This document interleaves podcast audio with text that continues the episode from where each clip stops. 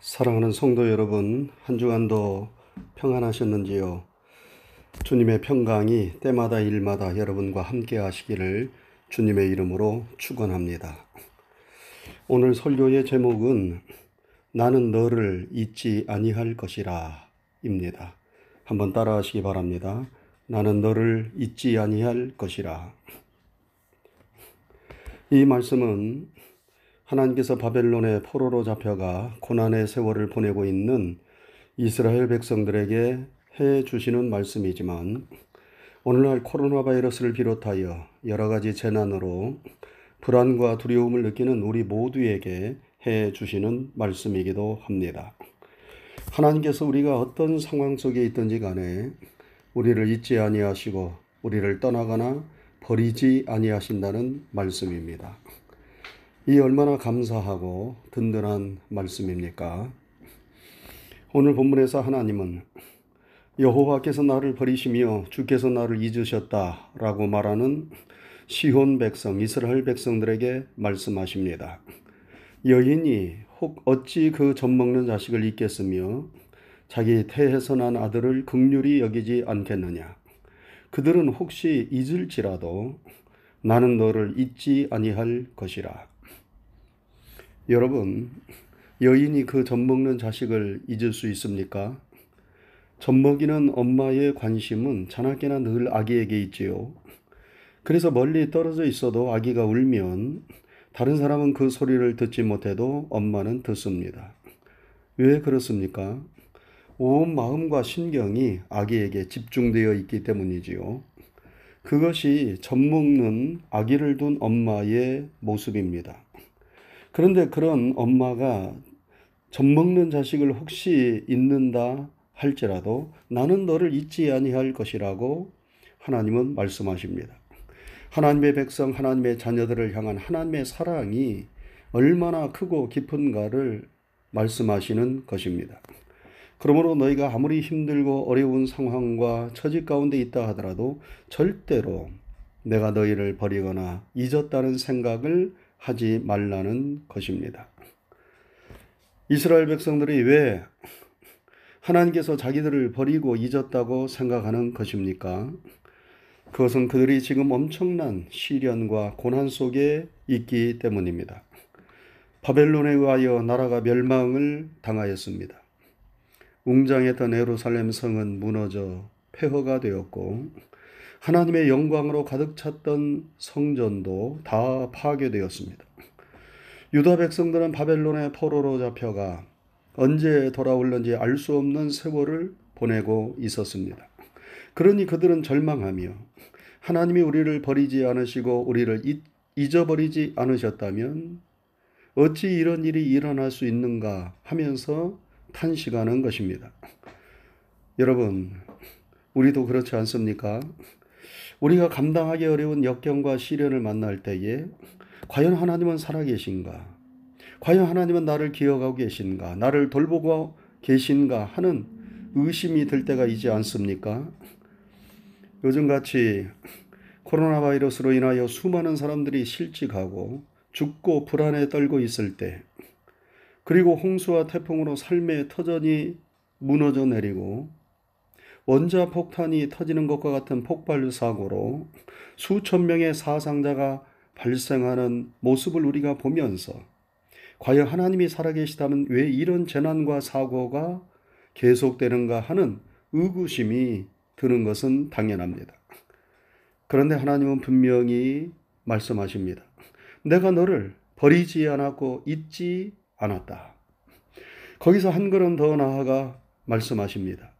내가 너를 내 손바닥에 새겼고 너의 성벽이 항상 내 앞에 있다. 여러분, 우리가 뭔가 중요한 생각이 갑자기 떠올라 적어야 하는데 종이도 셀폰도 없으면 어떻게 합니까? 임시로 손바닥에 적지 않습니까? 그러면서 잊지 않고 기억합니다. 그런데 하나님은 우리를 임시로 하나님의 손바닥에 적어놓는 것이 아니라 아예 우리를 하나님의 손바닥에 새겨 놓으셨다고 말씀하십니다. 하나님의 손바닥에 여러분과 저를 문신하셨다는 말씀입니다. 그러므로 하나님은 여러분과 저를 버릴 수도 잊을 수도 없습니다. 너의 성벽이 항상 내 앞에 있다는 말씀은 무엇입니까? 바벨론 군대에 의해서 예루살렘 성벽이 다 무너졌어요. 하나님의 도성 예루살렘이 초토화되고 사람이 살 수 없는 곳으로 황폐하게 되었습니다. 그래서 무너진 성벽을 보고 시온 백성들은 절망하고 한숨을 짓는 것입니다. 그런데 하나님은 너의 성벽이 항상 내 앞에 있다고 말씀하십니다. 내가 너의 성벽을 잊지 않고 있다는 말씀입니다. 시온 백성들의 눈에는 성벽이 무너져 보이지 않지만 하나님의 눈에는 항상 그 성벽이 있습니다. 때가 되면 하나님께서 하나님의 눈에 있는 그 성벽을 다시 세우실 것입니다.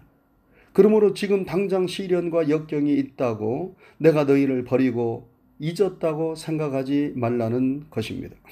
하나님은 절대로 하나님의 백성들을 버리거나 잊지 않으십니다. 신명기 31장에 보면 모세가 가나안 땅을 바라보며 자신의 후계자가 된 여호수아를 격려하며 말합니다. 너는 마음을 강하게 하고 담대히 하라. 그들을 두려워 말라. 그들 앞에서 떨지 말라. 이는 내 하나님 여호와 그가 너와 함께 행하실 것임이라. 반드시 너를 떠나지 아니하며 버리지 아니하시리라. 또 반복해서 말합니다. 여호와 그가 내 앞서 행하시며 너와 함께하사 너를 떠나지 아니하시며 버리지 아니하시리니 너는 두려워 말라. 놀라지 말라. 우리 예수님도 말씀하셨습니다. 볼지어다 내가 세상 끝날까지 너희와 항상 함께 있으리라. 그러므로 우리는 눈앞에 보이는 현실이 아무라다 할지라도 눈앞에 보이는 것만을 보지 말고 그 너머에서 우리를 잊지 않고 지켜주시며 도와주시는 주님을 굳게 믿으면서 강하고 담대해야 하겠습니다. 하나님은 나는 너를 잊지 아니할 것이라 말씀하셨습니다. 왜 하나님이 우리를 잊지 않으십니까? 그것은 하나님이 여러분과 저를 낳으셨기 때문입니다. 시편 2편 7절에 보면 너는 내 아들이라 오늘날 내가 너를 낳았도다 라고 말씀했습니다. 제가 얼마 전에 예레미야서의 말씀을 읽으면서 큰 은혜를 받았습니다. 하나님께서 예레미야 선지자를 부르시면서 말씀하십니다. 내가 너를 모태에 짓기 전에 너를 알았고 내가 배에서 나오기 전에 너를 성별하였고 너를 여러 나라의 선지자로 세웠노라. 예레미야는 선지자로 부르심을 받을 때에 자신은 말을 잘할 줄 모른다 하면서 슬퍼하였습니다. 그런데 하나님께서는 예레미야를 세상에 태어나기 전 모태에 짓기 전부터 알고 계셨고 그를 성별하셨고 선지자로 부르셨다는 말씀입니다. 그러므로 말을 잘 못한다고 슬퍼하거나 두려워하지 말라는 것입니다. 하나님이 다 알고 계신다는 말씀입니다. 여러분, 하나님 우리의 형편과 처지, 세밀한 부분까지 다 알고 계십니다. 우리가 세상에 나오기 전부터 하나님은 우리를 아셨고 우리를 조성하셨고 이 세상에 보내주셨고 우리의 삶을 인도하셔서 여기까지 오도록 하셨습니다. 그러므로 우리의 앞날과 미래도 하나님이 다 계획하셨고 인도해 주십니다. 여러분 왜 그렇습니까? 하나님께서 여러분과 저를 낳으셨고 여러분과 저는 하나님의 사랑을 받는 자녀들이 되었기 때문입니다. 사랑하는 성도 여러분, 하나님이 말씀을 통하여 확증하신 이 사실을 굳게 믿으시기 바랍니다. 하나님은 나는 너를 잊지 아니할 것이라, 나는 너를 잊지 아니할 것이라 말씀하셨습니다. 이 말씀은 어떠한 경우에도 내가 너를 사랑한다 하시는 말씀입니다. 내가 혹시 범죄에서 징계를 받고 있다 하더라도 마치 유다 백성들이 하나님 앞에 범죄하고 하나님의 징계를 받아서 바벨론의 포로로 사로잡혀 가 있지만 그런 가운데 있다 하더라도 내가 너를 사랑한다 하는 말씀입니다. 절대로 너를 버리거나 떠나지 아니하신다는 말씀입니다. 그러므로 여러분 어떻게 하라는 말씀입니까? 절대로 낙심하거나 피곤해하지 말고 힘과 용기를 내라는 말씀입니다. 사랑하는 성도 여러분, 우리가 언제 낙심합니까? 우리는 사랑하는 사람을 잃었을 때 낙심합니다. 우리가 아끼고 사랑하고 좋아하는 것들을 잃었을 때 낙심합니다. 믿었던 사람에게 배신당할 때 낙심합니다. 우리 힘으로 감당하기 어려운 일들이 계속 찾아올 때 낙심합니다. 육체적으로 정신적으로 피곤할 때 낙심합니다. 선한 일을 행하였는데 그 결과가 빨리 나타나지 않을 때 낙심합니다. 기도했는데 기도 응답이 더딜 때 낙심합니다. 그러나 그런 여러 가지 낙심의 이유가 있다 하더라도 우리는 낙심하지 말아야 합니다. 왜냐하면 낙심하면 모든 것이 끝이기 때문입니다.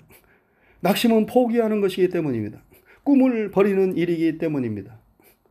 그래서 마귀의 가장 강력한 무기는 낙심이라는 무기라고 하지 않습니까? 낙심하면 피곤하게 되고, 피곤하면 포기하게 되고, 포기하면 희망이 사라집니다. 결국은 낙심이 우리를 무너뜨립니다.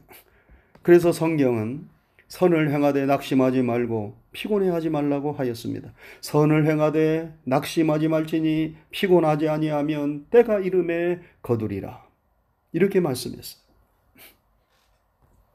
사랑하는 성도 여러분, 삶이 피곤하십니까? 낙심된 일들이 계속되고 있습니까? 우리 신앙의 선배들도 세상을 살아가면서 다 그런 경험들을 하였어요. 모세도, 엘리야도, 바울 사도도, 심지어 예수님조차도 다 낙심했던 적이 있습니다. 그러나 그들은 낙심을 물리치고 승리하였지요. 어떻게 승리했습니까? 기도하고 하나님의 말씀을 묵상하면서 승리하였습니다. 여호와를 앙망하는 자는 새 힘을 얻으리니 독수리의 날개 지며 올라감 같을 것이요 다른 박질하여도 곤비치 아니하겠고 걸어가도 피곤치 아니하리로다 말씀했습니다. 피곤하고 지칠 때 여호와를 앙망한다라고 하는 것은 기도하는 것을 뜻합니다. 어렵고 힘들다고 낙심하는 것이 아니라 여호와를 앙망하는 자, 기도하는 자에게 하나님은 새 힘을 주셔서 어려움을 이기고 하늘로 비상할 수 있도록 도와주십니다. 그러므로 피곤하고 지칠 때 더욱 기도에 힘쓰는 여러분과 제가 될 수 있기를 바랍니다.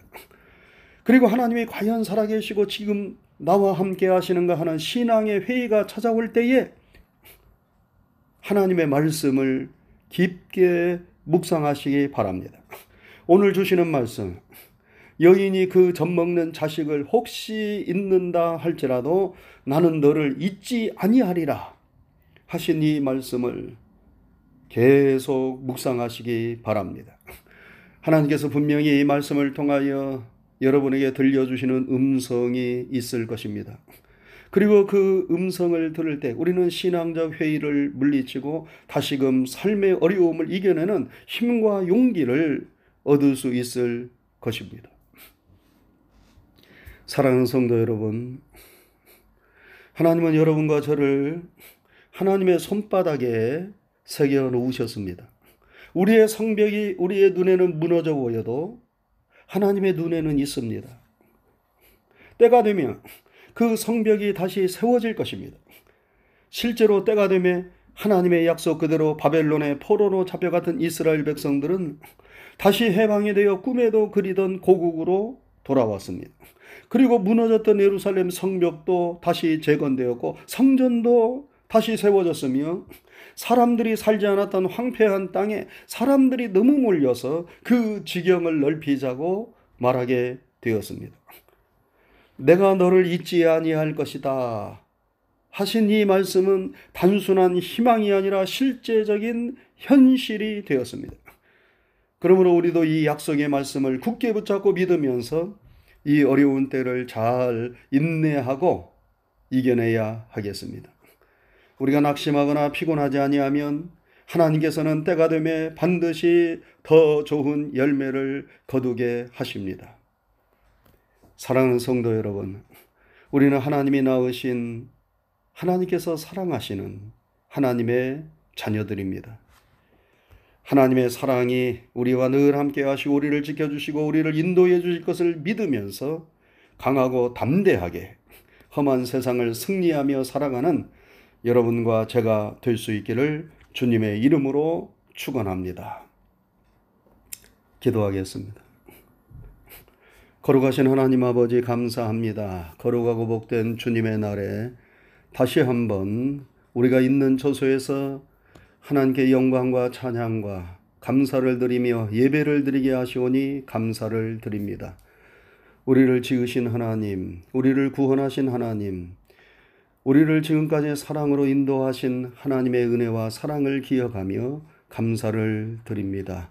오늘 우리의 드리는 예배를 통하여 영광을 받으시오며 오늘 더 주신 하나님의 진리와 생명의 말씀을 영혼의 양식으로 삼고 내 마음판에 새기게 하여 주시옵소서. 하나님은 어떠한 경우에도 우리가 어떠한 처지에 있든지 간에 결코 우리를 잊지 아니하시며 우리를 버리지 아니하시며 우리를 떠나지 아니하신다고 약속하셨습니다. 왜냐하면 우리는 하나님이 지으신 하나님의 자녀들이기 때문입니다. 하나님이 사랑하셔서 독생자 예수님의 생명과 맞바꾼 하나님의 백성들이기 때문입니다. 하나님의 이 놀라운 사랑을 우리가 굳게 믿으면서 우리의 현실의 삶 속에 어려움이 있다 하더라도, 우리가 희망하였던 성벽들이 무너졌다 하더라도 그 무너진 황폐한 것들만을 바라보지 않도록 도와주시고 그 모든 것들을 다시 세우시며 새롭게 하시는 하나님의 은혜와 사랑과 능력을 바라보면서 현실의 어려움을 잘 이겨내게 하여 주시옵소서. 코로나 바이러스를 비롯하여 온갖 홍수로 인하여, 온갖 재난으로 인하여, 또 여러 가지 사고로 인하여서 어려움을 겪고 있는 이 지구촌에 하나님 긍휼과 자비를 베풀어 주셔서 이 모든 혼란들이 조속히 종식되게 하여 주옵시고 사람들이 일상으로 돌아오게 하시며 다시 한번 하나님이 주시는 은혜와 평안 안에 거할 수 있도록 도우시옵기를 원합니다. 우리 사랑하는 성도들도 천군 천사를 보내주셔서 눈동자처럼 지켜주시고 주님의 선하신 날개끈 아래 품어주시오며 성도들의 심령과 가정과 자녀손들과 경영하는 사업과 다니는 직장과 모든 범사와 출입 하나하나를 우리 하나님이 지켜주시옵소서. 오는 주일 우리가 다시 만날 때까지 주님의 은혜가 함께 하시옵기를 바라오며 우리를 구원하신 사랑의 예수님 거룩하신 이름 받들어 간절히 기도드리옵나이다. 아멘.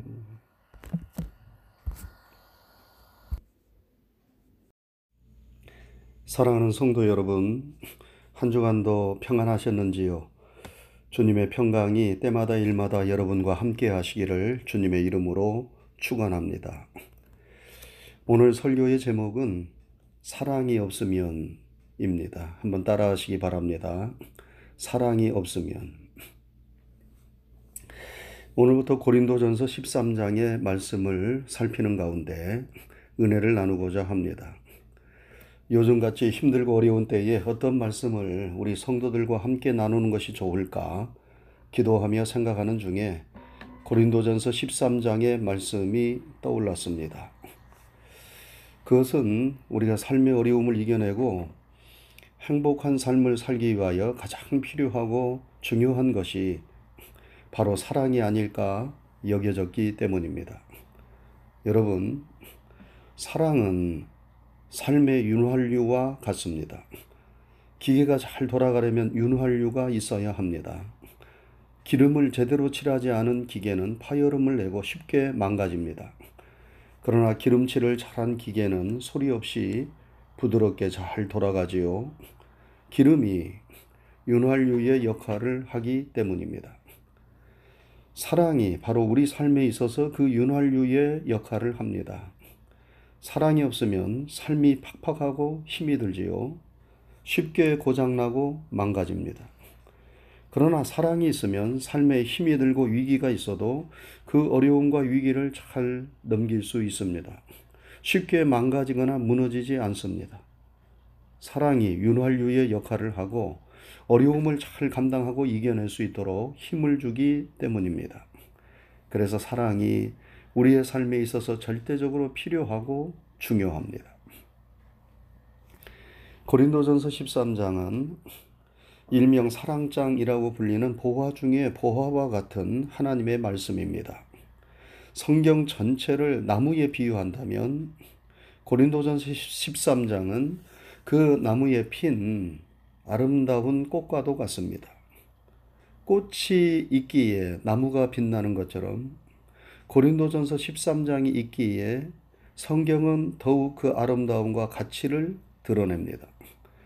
우리 성도들은 심령이 메마르고 사랑이 식어질 때마다 이 고린도전서 13장을 펼쳐서 읽고 또 읽으며 묵상하고 또 묵상하면 좋겠습니다. 그러면 하나님의 사랑이 우리에게 단비처럼 내려져서 우리의 메마르고 갈급한 심령을 새롭게 하고 윤택하게 하는 역사가 임할 것입니다. 사랑하는 성도 여러분, 하나님은 어떠한 분이십니까? 하나님은 사랑이십니다. 요한일서 4장 7절 8절에 보면 사랑하는 자들아 우리가 서로 사랑하자. 사랑은 하나님께 속한 것이니 사랑하는 자마다 하나님께로부터 나서 하나님을 알고 사랑하지 아니하는 자는 하나님을 알지 못하나니 하나님은 사랑이심이라 하였습니다. 하나님은 사랑이시고 사랑 그 자체이십니다. 하나님은 사랑의 시작이시고 사랑의 내용이시고 사랑의 목표이십니다. 하나님은 사랑으로 충만하신 분이십니다. 태양에서 불을 빼내면 태양이 아닌 것처럼 하나님에게서 사랑을 빼면 하나님이 아니십니다. 하나님이 사랑이시라 하는 이 말씀이 우리에게 얼마나 은혜가 되고 고맙고 감사한 말씀인지 모릅니다. 하나님이 사랑이 아니시라면 우리가 어떻게 구원을 받고 이 험한 세상에서 지금까지 살아올 수 있었겠습니까? 미신이나 잡신을 섬기는 사람들은 그들의 신을 무서운 공포의 대상으로 생각합니다. 그래서 그들의 섬기는 신들을 노엽게 하지 않고 비유를 맞추기 위하여 전전긍긍합니다. 조금이라도 그들의 신을 소홀히 하면 해코지를 당하지 않을까 노심초사하면서 두려움 가운데 신을 섬기는 것입니다. 그러나 우리가 믿는 기독교의 하나님은 비유를 맞추지 않으면 해코지를 하는 그런 두려움의 하나님이 아니십니다. 하나님은 사랑이십니다. 우리가 하나님을 사랑하기 전에 하나님이 먼저 우리를 사랑하셔서 그의 독생자 예수님을 우리를 위하여 십자가에 내어 주셨습니다. 그 사랑으로 우리가 죄사함을 받고 구원을 받았으며 하나님의 자녀가 되었습니다. 그리고 그 하나님의 사랑이 오늘도 여러분과 저를 참으시며 붙잡아주고 계십니다. 우리의 믿음과 섬김은 그 하나님의 사랑에 대하여 내가 어떻게 보답할까 하는 심정으로 하는 것이지 하나님이 무섭고 두려워서 벌을 받을까 봐 우리가 하나님을 믿고 섬기는 것이 아닙니다. 우리 신앙과 섬김의 동기는 바로 하나님의 사랑이라는 말씀입니다. 사랑하는 성도 여러분, 예수님은 우리가 서로 사랑할 때 예수님의 제자가 되었음을 드러내는 것이라고 말씀하셨습니다. 새 계명을 너희에게 주노니 너희가 서로 사랑하라. 너희가 서로 사랑하면 이로써 모든 사람이 너희가 내 제자인 줄 알리라. 이렇게 말씀하셨습니다. 우리가 다 예수님의 제자 아닙니까? 그 제자 됨의 표시가 무엇입니까? 우리가 주일마다 성경을 들고 교회에 나오는 것입니까? 목에 십자가 목걸이를 걸고 다니는 것입니까? 교회의 봉사활동에 열심히 참석하는 것입니까? 이 모든 것들도 다 중요하지만 우리가 주님의 제자가 되었음을 증거하는 가장 큰 증거는 우리가 서로 사랑하는 것입니다. 우리가 서로 사랑할 때 세상은 우리가 예수님의 제자가 되었음을 보게 되는 것입니다. 무슨 말입니까? 사랑이 제일 중요하다는 말씀입니다. 사랑이 우리 신앙의 본질이요, 핵심이요, 생명이라는 말씀입니다. 그러므로 우리는 사랑을 붙잡아야 합니다. 다른 것은 놓치더라도 사랑을 놓쳐서는 안 된다는 말씀입니다. 사랑을 붙잡고 있으면 우리는 놓친 것이 있어도 다시 붙잡을 수 있지만 사랑을 놓치면 모든 것을 놓치는 것이나 마찬가지입니다. 이 사랑의 중요성을 바울 사도가 오늘 본문에서 사랑이 없으면 이라는 말로 강조하고 있는 것이지요. 내가 사람의 방언과 천사의 말을 할지라도 사랑이 없으면 소리나는 구리와 울리는 꽹과리가 되고 하였습니다. 여기서 사람의 방언이란 하나님이 주시는 영적 은사로서의 방언을 의미합니다. 방언의 은사를 받으면 하나님이 살아계셔서 나와 함께 하신다는 체험이 확실해지고 방언으로 기도할 때에 기도에 힘이 생기고 우리가 오래 기도해도 힘이 들지 않습니다. 초신자가 기도하다가 방언의 은사를 받으면 아주 굉장한 영적인 단계에 올라간 듯 생각되고 날아갈 듯 기분이 좋습니다. 제대로 된 방언은 성령이 주시는 영적 은사이기 때문에 좋은 것입니다. 단지 방언은 모든 사람들이 다 알아들을 수 있는 말이 아니기 때문에 공중예배나 공중기도 시에 사용하는 것은 바람직하지 않고 개인적으로 기도할 때에 사용하는 것이 좋습니다. 그리고 방언은 단지 성령의 많은 은사들 중에 하나일 뿐이지 그것이 그 사람의 영적인 수준을 나타내는 것이 아니기 때문에 방언을 못한다고 기죽을 필요도 없고 방언을 한다고 교만해서도 안 됩니다. 하나님은 사람마다 그 성격 기질을 따라서 다른 은사들을 주십니다.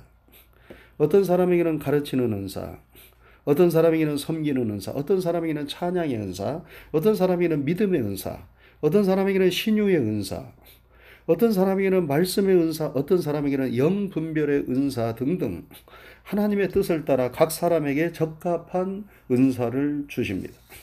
방언의 은사는 그러한 은사들 중에 하나일 뿐입니다.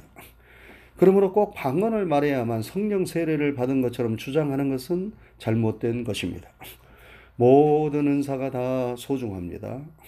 그리고 하나님이 그러한 은사를 각자에게 주시는 것은 그것들을 자랑하라고 주시는 것이 아니라 그것들을 가지고 주님과 교회를 섬기되 사랑을 나타내고 덕을 세우라고 주신 것입니다.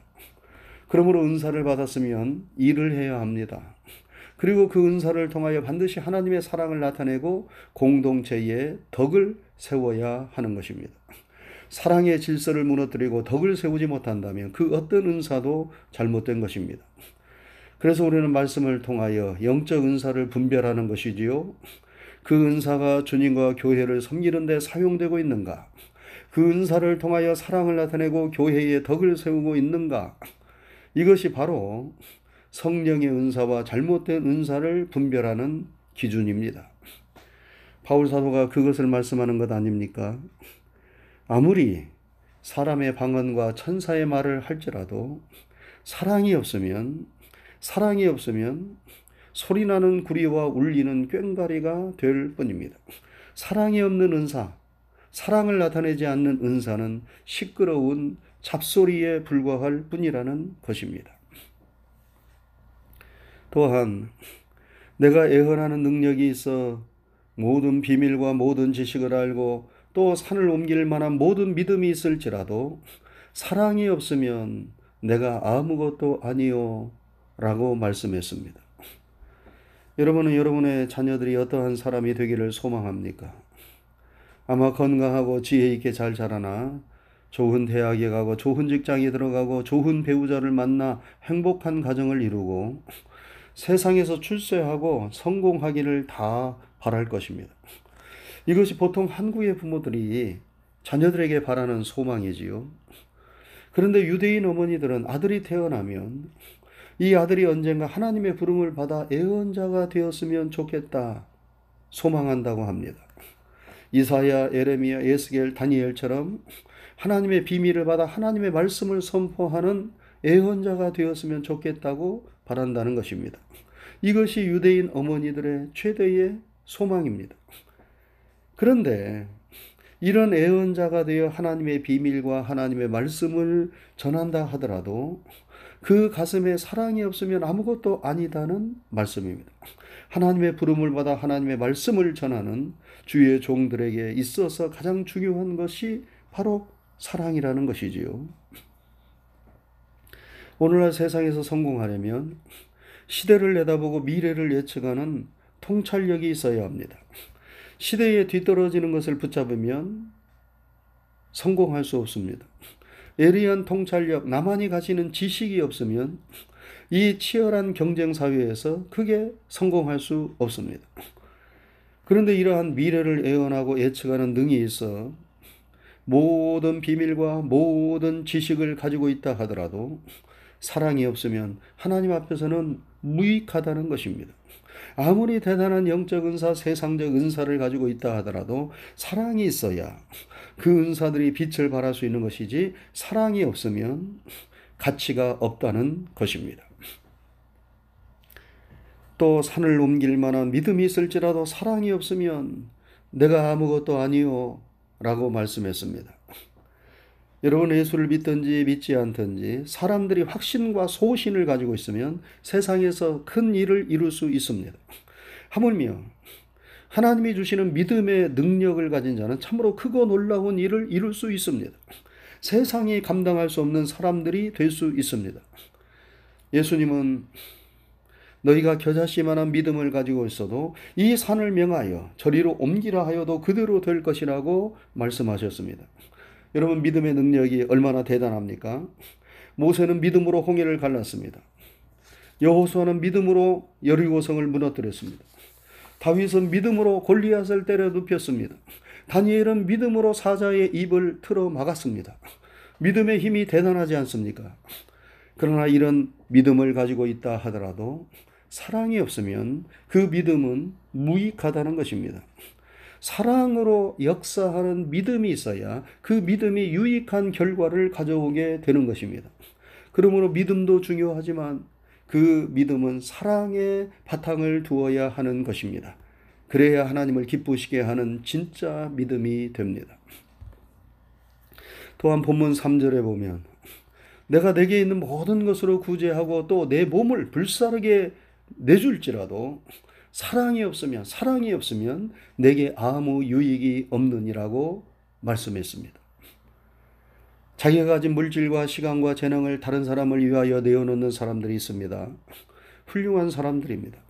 그런데 이런 구제, 섬김, 봉사도 사랑이 바탕이 되어야 그 가치가 빛을 발하지 단지 이름을 알리고 자신을 자랑하기 위하여 하는 것이 된다면 그것은 별 의미가 없는 것이 되고 맙니다. 바울 사도가 오늘 본문에서 강조하는 요점이 무엇입니까? 그것은 사랑이 가장 중요하다는 것입니다. 우리가 사람의 방언을 하고 천사의 말을 하고 예언을 하고 모든 지식을 가지고 있고 산을 옮길 만한 믿음이 있고 모든 것을 아낌없이 내어주는 구제의 사람이 된다 하더라도 그 바탕에 사랑이 없으면 아무것도 아니고 아무런 유익이 없다는 말입니다. 사랑하는 성도 여러분, 사랑은 우리 삶의 윤활유와 같습니다. 우리의 삶의 기초와 같습니다. 사랑이 없으면 우리의 삶은 너무나 팍팍하고 힘들어집니다. 삶의 의미와 목적을 찾을 수 없습니다. 사랑이 없으면 우리는 삶의 비바람에 쉽게 쓰러지고 무너지게 됩니다. 사랑이 중요합니다. 사랑이 필요합니다. 이 사랑을 달라고 하나님께 간절히 기도하고 하나님의 풍성한 사랑을 받아서 여러분과 저의 삶이 참으로 풍성하고 행복할 수 있기를 주님의 이름으로 축원합니다. 기도하겠습니다. 거룩하신 하나님 아버지 감사합니다. 거룩하고 복된 주님의 날입니다. 한 주간도 주님의 은혜와 사랑 가운데 저희들을 지켜주시고 인도해 주신 거 감사를 드립니다. 하나님, 우리의 드리는 예배를 통하여 영광을 받으시오며 오늘도 주신 하나님의 진리와 생명의 말씀을 영혼의 양식으로 삼게 하시고 우리의 삶의 등불로 삼게 하셔서 말씀의 인도를 받는 우리 모두가 되게 해 주옵소서. 오늘도 하나님의 생명의 말씀을 통하여 사랑이 얼마나 중요한가. 사랑이 없으면 우리의 모든 하는 일들이 의미가 없음을, 유익하지 못함을 가르쳐 주셨습니다. 우리가 하는 모든 일들 가운데 사랑이 바탕이 되게 하여 주옵시고, 사랑으로 행하는 모든 일들이 되어서 우리의 삶이 풍성해질 뿐만 아니라 삶의 의미가 더하여질 수 있도록 도와주옵시고, 우리의 사랑을 통하여 우리의 심령이 행복하고, 우리의 가정이 행복하고, 우리의 교회가 행복하고, 우리의 공동체가 행복할 수 있도록 주님이 인도하시옵기를 원합니다. 세상이 너무나도 힘들고 어려운 가운데 있습니다. 하나님이 도와주시옵기를 원합니다. 서로가 서로를 사랑하는 가운데 이 모든 것들을, 이 어려움을 이겨낼 수 있는 우리의 모든 공동체가 되게 하여 주시옵소서. 또 앞으로의 한 주간의 삶도 주님께서 선하게 아름답게 인도하시고 사랑으로 우리의 모든 삶을 이끌어 주시옵소서. 감사를 드리오며 사랑이신 우리 주 예수 그리스도의 이름 받들어 감사하고 간절히 기도드리옵나이다. 아멘. 사랑하는 성도 여러분, 한 주간도 주님 안에서 평안하셨습니까? 주님의 평강이 때마다 일마다 여러분과 함께 하시기를 주님의 이름으로 축원합니다. 오늘 설교의 제목은 사랑은 오래 참고입니다. 한번 따라 하시죠. 사랑은 오래 참고. 지난 주일부터 일명 사랑장이라고도 불리는 고린도전서 13장의 말씀을 통하여 은혜를 나누고 있습니다. 지난 시간에는 사랑이 없으면 이라는 주제로 사랑의 필요성, 중요성을 살펴보았습니다. 사랑이 없으면 우리의 은사도, 우리의 지식도, 우리의 믿음도, 우리의 섬김도, 우리의 삶도 아무런 유익도 의미도 없다고 하였습니다. 오늘부터는 고린도전서 13장이 말씀하는 사랑의 특성들을 하나씩 하나씩 살펴보므로 사랑이 실제적, 구체적으로 어떠한 것인가를 배우고자 합니다.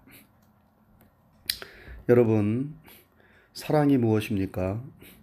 사랑은 그 의미와 내용이 너무나 크기 때문에 인간의 말로 쉽게 정의할 수 없습니다. 사랑에는 인간의 희노애락의 감정이 다 들어 있습니다. 그래서 우리는 사랑하기 때문에 웃기도 하고, 화를 내기도 하고, 슬퍼하기도 하고, 즐거워하기도 합니다.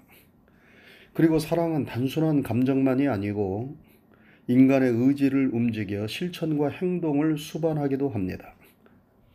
사랑하기 때문에 우리는 누군가를 위하여 기꺼이 수고도 하고 희생도 하지요. 심지어 목숨까지도 바치기까지 합니다. 사랑의 힘은 세상의 그 어떤 힘보다도 강합니다. 그래서 사랑은 사람을 변화시키기도 하고 세상을 바꾸기도 합니다. 여러분, 예수님은 세상적인 신분과 배경으로 보면 너무나 초라하고 보잘것없는 분이셨지만 사랑으로 우리의 마음과 세상을 정복하셨습니다. 그리고 우리의 생명의 구주가 되셨습니다.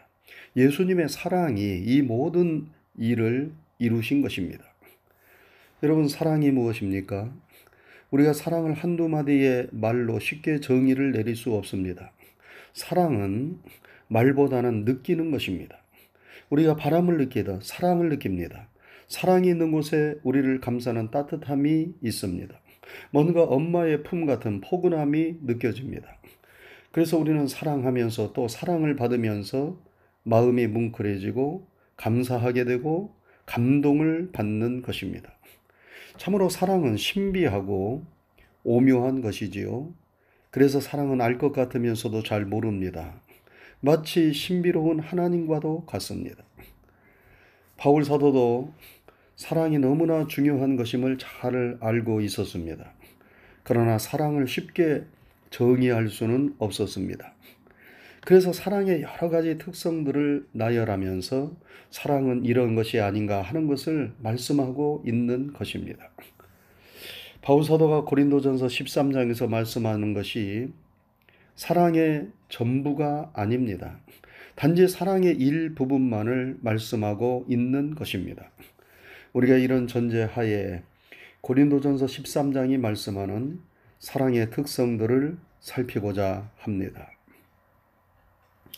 그러면 사랑의 특성, 그 첫 번째는 무엇입니까? 그것은 오래 참는 것입니다. 그래서 사랑은 오래 참고라고 말씀합니다. 여러분, 사랑은 오래 참는 것입니다. 사랑하면 오래 참습니다. 그러나 사랑이 식어지면 오래 참지를 않습니다. 조금 참다가 분노를 터뜨리고 감정을 폭발시킵니다. 서로 사랑할 때에는 서로의 감정을 상하게 하지 않기 위하여 말과 행동을 조심합니다. 사랑이 깨질까봐 살얼음을 걷듯 매사에 조심하고 또 조심합니다. 혹시 마음이 상하는 일이 있다 하더라도 참고 이겨냅니다.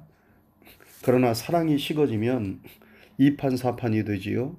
내 감정이 중요하지 상대방의 감정은 중요하지 않습니다. 그래서 내 감정이 상하면 그것을 그대로 드러내고 폭발시킵니다. 사랑이 식어졌기에 판이 깨지고 사랑이 깨져도 괜찮다고 생각하기 때문입니다. 내가 지금 누군가에게 이전에는 그러지 않았는데 지금 너무 자주 쉽게 화를 내고 있다면 그것은 지금 그 사람에 대한 나의 사랑이 식어가고 있음을 나타내는 것입니다. 우리가 물건도 사랑하면 소중히 여기고 조심스럽게 다루지 않습니까? 그러나 별로 중요하지 않다고 생각하는 물건은 아무렇게나 취급합니다. 사랑하지 않기 때문에 중요하게 생각하지 않는 것입니다. 사랑은 정원사가 정원을 가꾸는 것과도 같습니다.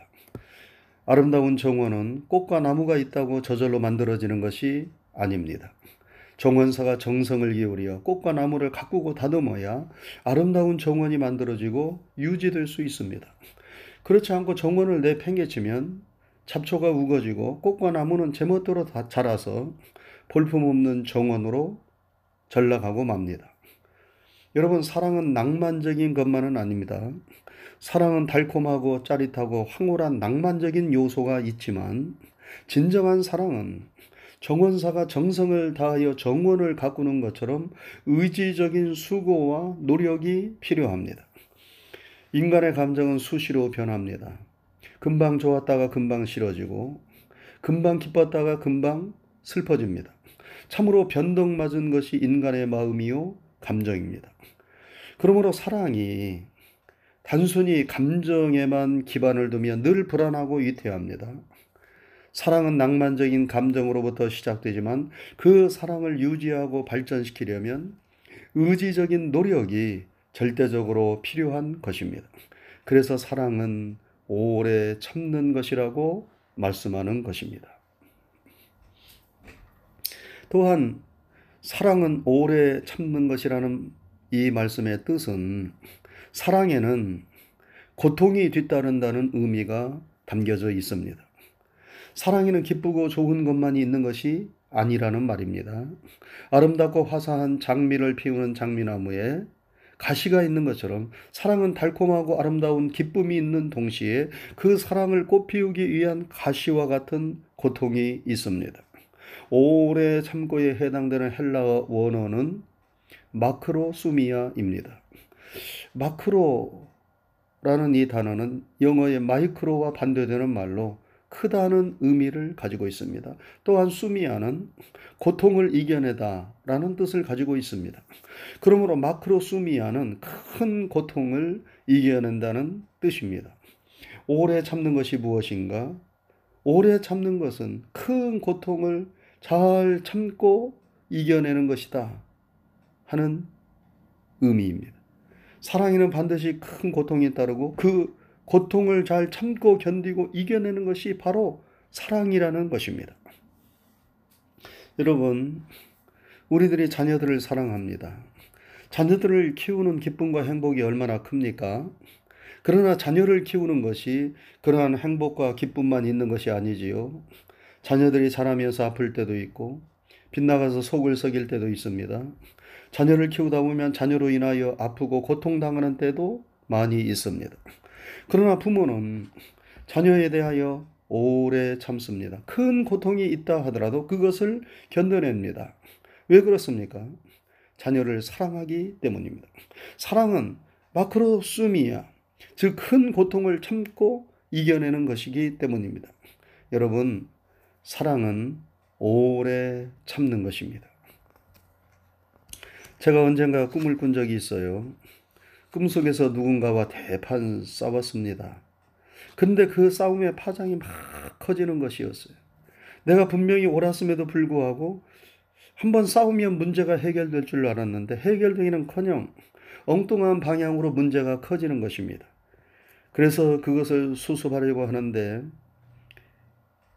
뜻대로 되지가 않습니다. 모든 것을 원점으로 되돌리고 싶었어요. 내가 고통이 있어도 사랑으로 참고 견뎌야 했는데 그러지 못해서 일이 이렇게 커졌다 생각되었습니다.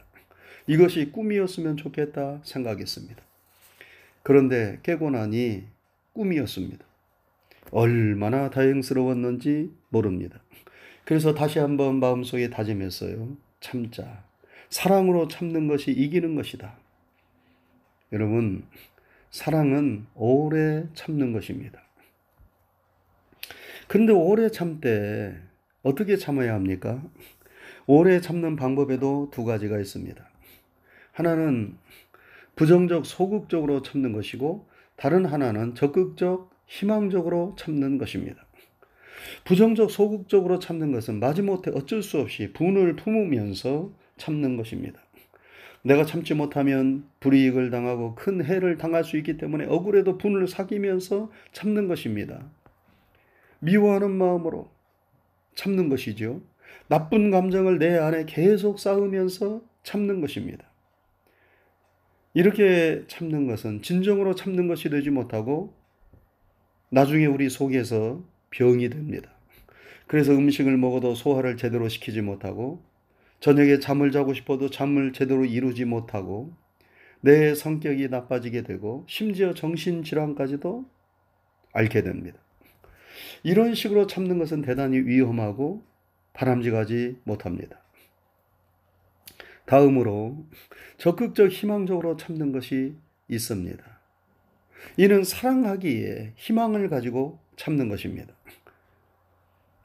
마치 농부가 가을에 수확을 기다리며 봄에 씨앗을 뿌리고 참고 기다리는 것과도 같습니다.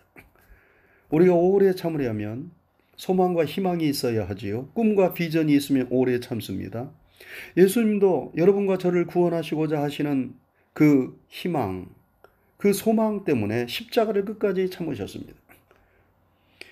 악한 무리는 내가 하나님의 아들이거든 십자가에서 내려오라고 예수님을 비웃고 조롱하였지만 예수님은 그 비웃음과 조롱과 고통을 끝까지 참으시면서 십자가를 지셨습니다.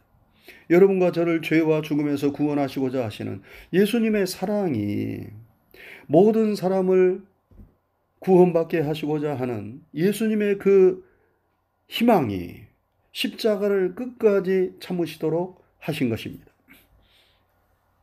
구약에 나오는 요셉은 꿈과 희망의 사람이었기 때문에 형들에 의하여 애굽의 종으로 팔려가 고통을 당하고 억울한 누명을 쓰고 감옥에 갇히기까지 했지만 그는 하나님께서 모든 것을 주관하신다는 믿음과 희망을 가지고 끝까지 참고 이겨냈습니다. 여러분, 우리가 오래 참으려면 믿음과 희망을 잃어버려서는 안 됩니다. 믿음과 희망이 있으면 포기하지 않습니다. 낭망하지 않습니다. 어려움이 있어도 그것을 잘 견디며 이겨냅니다. 그런데 무엇이 이런 믿음과 희망을 우리가 포기하지 않도록 끝까지 우리를 붙잡아 줍니까? 사랑이 바로 이런 믿음과 희망을 우리에게 줍니다. 그래서 고통이 있어도 인내하며 이겨내도록 하는 것입니다. 사랑하는 성도 여러분, 사랑은 오래 참는 것입니다. 우리가 참기 어려울 때 한번 십자가를 끝까지 참으신 예수님을 생각하시기 바랍니다. 히브리서 기자는 말하기를 저는 그 앞에 있는 즐거움을 위하여 십자가를 참으사 부끄러움을 개의치 아니하시더니 하나님 보좌 우편에 앉으셨느니라 말씀하셨습니다. 예수님이 십자가를 참지 않으셨다면 어떻게 우리를 구원하고 우리의 구주가 되실 수 있었겠습니까? 사랑으로 십자가를 참으셨기에 우리는 구원받을 수 있게 되었고 예수님은 우리의 생명의 구주가 되신 것입니다.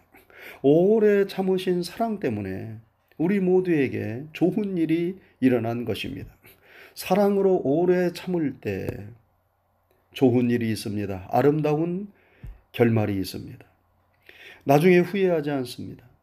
여러분, 사랑은 오래 참는 것입니다. 우리 모두 이 사랑으로 한 번 참을 것을 두 번 참고 두 번 참을 것을 세 번 참아서 결국은 사랑이 이겼네 라고 외쳤으면 좋겠습니다.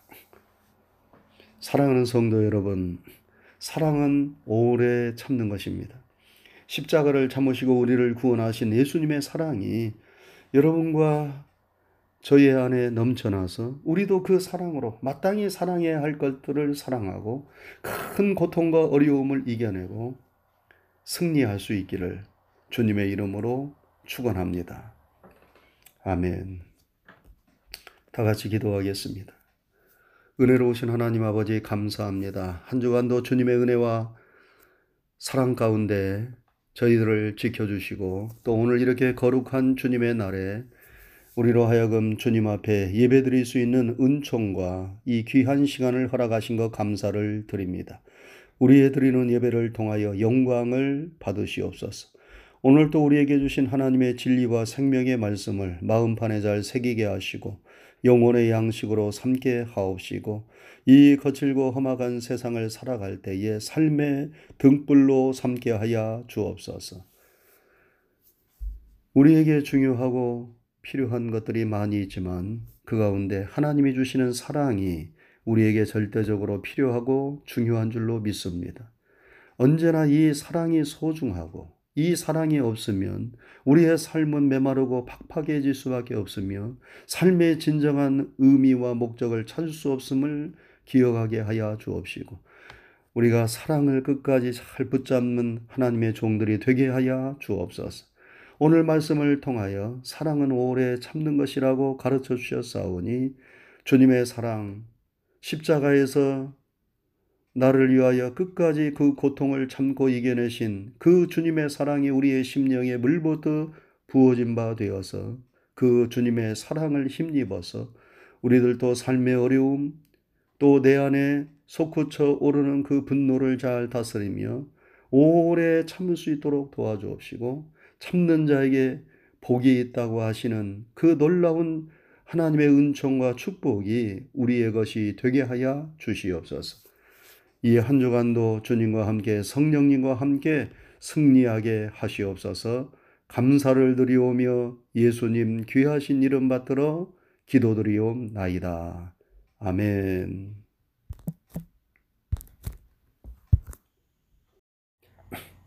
사랑하는 성도 여러분, 한 주간도 주님 안에서 평안하셨는지요? 평강의 하나님이 때마다 일마다 여러분과 함께 하시기를 주님의 이름으로 축원합니다. 오늘 설교의 제목은 사랑은 온유하며 입니다. 한번 따라 하시기 바랍니다. 사랑은 온유하며. 우리가 주일 예배 시간에 사랑장이라고 불리는 고린도전서 13장의 말씀을 통하여 은혜를 나누고 있습니다. 사랑은 인간의 삶에 있어서 물과도 같고 공기와도 같습니다. 물과 공기가 없으면 우리가 살 수 없듯이 인간은 사랑이 없으면 살아도 산 것이 아닙니다. 그래서 러시아의 대문호였던 톨스토이는 인간은 무엇으로 사는가? 라는 작은 소설을 통하여 인간은 사랑으로 산다고 역설하였습니다. 사랑이 인간을 인간답게 만들고 사랑이 인간의 삶을 의미 있게 만듭니다. 여러분, 우리가 왜 살아야 합니까? 우리의 삶이 왜 의미가 있고 가치가 있습니까? 그것은 우리가 누군가의 사랑을 받고 누군가를 사랑하고 있기 때문입니다. 우리의 삶 속에 사랑이 없다면 우리는 내용 없는 빈 껍데기의 삶을 살고 있는 것입니다. 그러면 사랑이 무엇입니까? 사랑은 그 내용과 의미가 너무나 방대하기 때문에 인간의 한두 마디의 말로 쉽게 정의할 수 없습니다. 그래서 바울 사도도 사랑의 특성들을 말하면서 사랑의 여러 모습들을 우리에게 말씀하고 있는 것입니다. 우리가 지난 시간에 사랑은 오래 참는 것이라는 말씀을 살펴보았습니다. 오늘은 사랑은 온유하며 라는 말씀을 살피면서 은혜를 나누고자 합니다.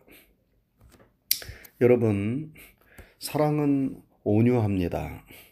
사랑하면 그 성품과 행동이 부드럽고 따뜻해집니다. 그러나 사랑하지 않거나 사랑이 식어지면 우리는 거칠게 말하고 사납게 행동합니다. 자기의 마음에 들지 않고 감정이 상하면 꼭 싸우려는 사람처럼 말하고 행동합니다. 그것은 사랑하지 않기에 온유함이 사라진 것입니다. 여러분, 온유란 무엇입니까? 온유로 번역된 헬라어 원어인 프라우스는 여러 가지 의미를 가지고 있는데 부드럽다, 친절하다, 겸손하다, 용서하다 등등의 의미를 가지고 있습니다. 사랑은 온유하다는 말씀은 사랑하면 이런 온유의 모습들이 보여지고 나타난다는 의미입니다. 여러분, 온유한 사람은 먼저 그 말과 행동이 부드럽고 따뜻하고 친절합니다. 부드러움은 살아있음의 증거입니다. 사람이 나이 들고 죽음이 가까우면 몸이 굳어지지요. 몸에서 유연성과 탄력성이 없어집니다. 그래서 죽으면 어떻게 됩니까? 나무토막처럼 아주 딱딱해지고 맙니다. 그러나 희망으로 가득 찬 어린아기의 살결은 어떠합니까? 얼마나 부드러운지 모릅니다. 가서 얼굴을 부비면 그 부드러움 때문에 너무나 기분이 좋지요. 그래서 아기를 보면 자꾸 만지고 싶고 부비고 싶고 그런 것 아닙니까? 요즘 많은 사람들이 건강을 위하여 요가를 합니다. 요가가 어떤 운동입니까? 명상과 스트레칭을 통하여 몸과 마음을 부드럽게 하는 운동입니다. 마음이 부드럽고 몸이 부드러워야 건강한 것입니다. 그런데 우리가 사랑하면 마음이 부드러워지고 몸도 부드러워집니다. 몸과 마음에 유연함이 생깁니다. 그래서 우리가 사랑을 하면 몸과 마음이 건강해지는 것입니다. 우리는 몸과 마음이 부드러워야 하지만 성도로서 우리의 심령이 또한 부드러워야 합니다. 우리의 심령이 굳어 있으면 우리는 하나님의 은혜를 받을 수 없고 매사에 불평과 불만이 쌓이게 됩니다. 그래서 성경은 우리의 마음밭을 기경하라 이렇게 말씀하지요. 굳은 마음을 제하고 부드러운 마음을 가지라고 권면합니다. 우리가 밭에 씨를 뿌릴 때 그냥 뿌리지 않습니다. 먼저 밭을 갑니다. 그래서 돌이나 잡초를 걷어내고 흙을 부드럽게 한 다음 씨앗을 뿌리는 것입니다. 길바닥처럼 단단한 땅에다 씨앗을 뿌려봤자 그 뿌리를 내릴 수 없기 때문에 아무런 소용이 없습니다. 여러분, 우리의 신앙생활이 은혜롭고 기쁘기를 원하십니까? 하나님의 말씀이 꿀과 송이꿀처럼 단 말씀으로 받아들여지기를 원하십니까? 단단하고 굳은 우리의 마음을 갈고 또 갈아서 부드러운 옥토의 마음으로 먼저 기경해야 합니다. 마음과 심령이 부드러워지지 않고는 절대로 우리가 하나님의 은혜를 받을 수 없습니다. 그래서 성경에 하나님의 말씀을 받을 때에 온유한 마음으로 부드러운 마음으로 하나님의 말씀을 받으라 그렇게 말씀했습니다. 하나님을 사랑하고 말씀을 사랑하면 우리는 온유한 마음을 가지게 됩니다. 그래서 온유함으로 사람을 대하고 온유함으로 말씀을 대하게 됩니다. 그리고 온유한 사람은 겸손합니다. 온유와 겸손은 동전의 양면과 같습니다. 이쪽에서 보면 온유요, 반대쪽에서 보면 겸손입니다. 온유한 사람은 겸손하고 겸손한 사람은 온유합니다. 여러분, 그렇지 않습니까? 성질내기 좋아하고 강성인 사람치고 겸손한 사람을 발견하기 어렵습니다. 그러나 많이 알고 있어도 겸손한 사람, 많은 것을 가지고 있어도 겸손한 사람, 높은 지위에 있어도 겸손한 사람, 그 사람들을 보면 대부분 온유합니다. 온유와 겸손은 마차의 두 바퀴와 같이 함께 가는 것입니다. 그래서 온유하신 예수님은 말씀하셨지요. 나는 마음이 온유하고 겸손하다. 온유를 나타내는 히브리어 단어는 아나와입니다. 이 아나와라는 히브리어는 굽힌다, 굴복한다, 낮아진다는 의미를 가지고 있습니다. 온유가 무엇입니까? 온유는 자기를 낮추는 것입니다. 자기를 굴복시키는 것입니다. 하나님의 뜻에 자기를 낮추고 굴복시키는 사람이 곧 온유한 사람입니다. 여러분, 온유하신 예수님은 언제나 하나님의 뜻을 조차 사셨습니다. 하나님의 뜻을 조차 이 세상에 오셨고 하나님의 뜻을 조차 섬기는 삶을 사셨으며 하나님의 뜻을 조차 십자가에서 자신을 내어주셨습니다. 십자가를 지시기 전 겟세마네 동산에 오르신 예수님은 피땀 흘리며 기도하셨지요. 아버지여, 할 수만 있으면 이 잔을 내게서 옮기시옵소서. 그러나 예수님의 기도는 거기에서 끝나지 않으셨습니다. 그러나 내 원대로 마옵시고 아버지의 원대로 하옵소서. 예수님은 자신의 뜻을 하나님의 뜻에 굴복시키셔서 우리를 대속하시기 위하여 십자가를 지시고 고난을 당하신 것입니다. 교만한 사람은 절대로 자기의 뜻을 하나님의 뜻에 굴복시키지 않습니다. 자기의 생각과 뜻대로 고집하며 살아갑니다. 자기를 절대로 낮추거나 희생하거나 죽이려 하지 않습니다. 그런데 여러분, 사랑하면 사람이 변합니다. 그렇게 고집 세고 교만하고 자기밖에 모르는 사람이 한없이 부드러워지고 상대방을 먼저 배려하고 양보하고 자신을 낮추는 사람이 됩니다. 사랑하니까 온유해지는 것입니다. 사랑의 힘이 사람을 변화시키는 것입니다. 사랑이 사람을 부드럽게 만들고 따뜻하게 만들고 친절하게 만들고 겸손하게 만드는 것입니다. 그러므로 우리가 온유한 사람이 되기를 바란다면 우리는 먼저 사랑으로 풍성한 사람이 되어야 하는 것입니다. 한 가지 더, 온유란 무엇입니까? 온유는 용서하고 화평한 것을 의미합니다.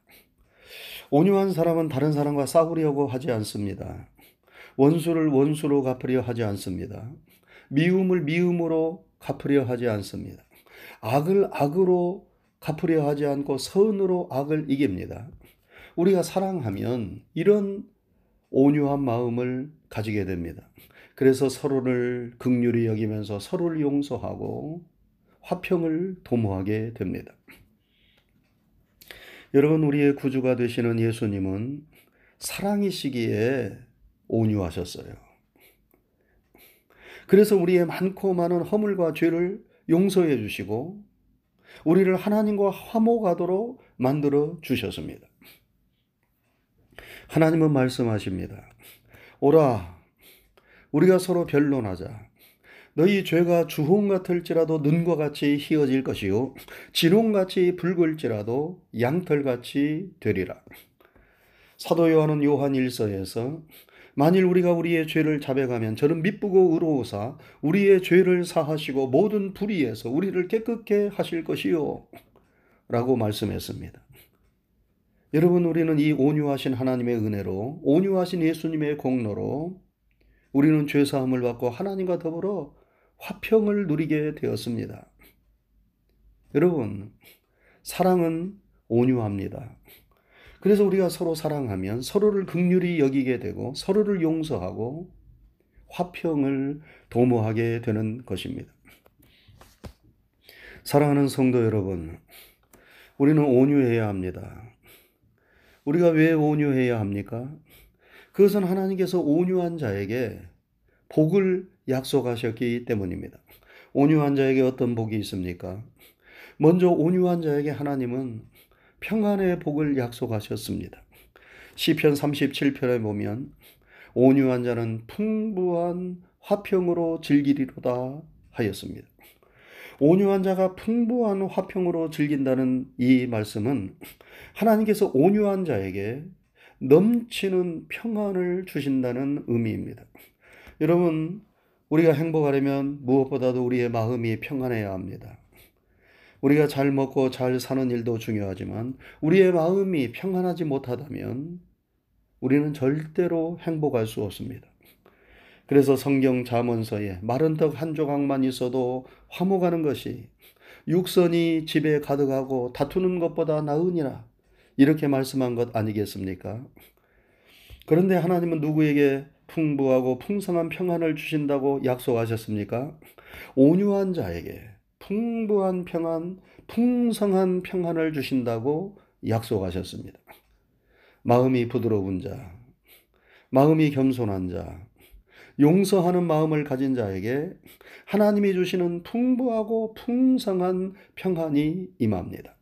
그러므로 우리는 우리 자신의 행복을 위해서라도 사랑으로 온유한 사람이 되어야 하는 것입니다. 그리고 하나님은 온유한 자에게 땅을 기업으로 주신다고 약속하셨습니다. 시편 37편에 온유한 자들은 땅을 차지하며 라고 말씀하셨고, 예수님도 산상수훈을 통하여 온유한 자는 복이 있나니 저희가 땅을 기업으로 받을 것이며, 이렇게 말씀하셨습니다. 땅을 차지하고 땅을 기업으로 받는다는 말씀은 최후의 승리자가 되도록 해주신다는 축복과 약속의 말씀입니다. 여러분, 전쟁에서 최후 승리자가 누구입니까? 땅을 차지하는 사람입니다. 땅에다 깃발을 꽂는 사람입니다. 하나님은 온유한 자를 최후의 승리자로 삼아주십니다. 구약에 나오는 이삭은 온유한 사람이었지요. 그래서 하나님이 그를 축복하셔서 농사를 지으면 100배의 수확을 거두도록 하셨고, 그를 창대하고 왕성하여 거부가 되게 하셨습니다. 그를 시기하여 블레셋 사람들이 그의 우물을 막으면 그는 다투거나 싸우려 하지 않고 다른 곳에 가서 우물을 팠습니다. 그러면 또다시 생수가 터져 나옵니다. 그러면 또 블레셋 사람들이 와서 시비를 걸고 우물을 메웁니다. 그러면 이삭은 또 다른 곳으로 가서 우물을 팝니다. 그러면 또 물이 솟구쳐 나옵니다.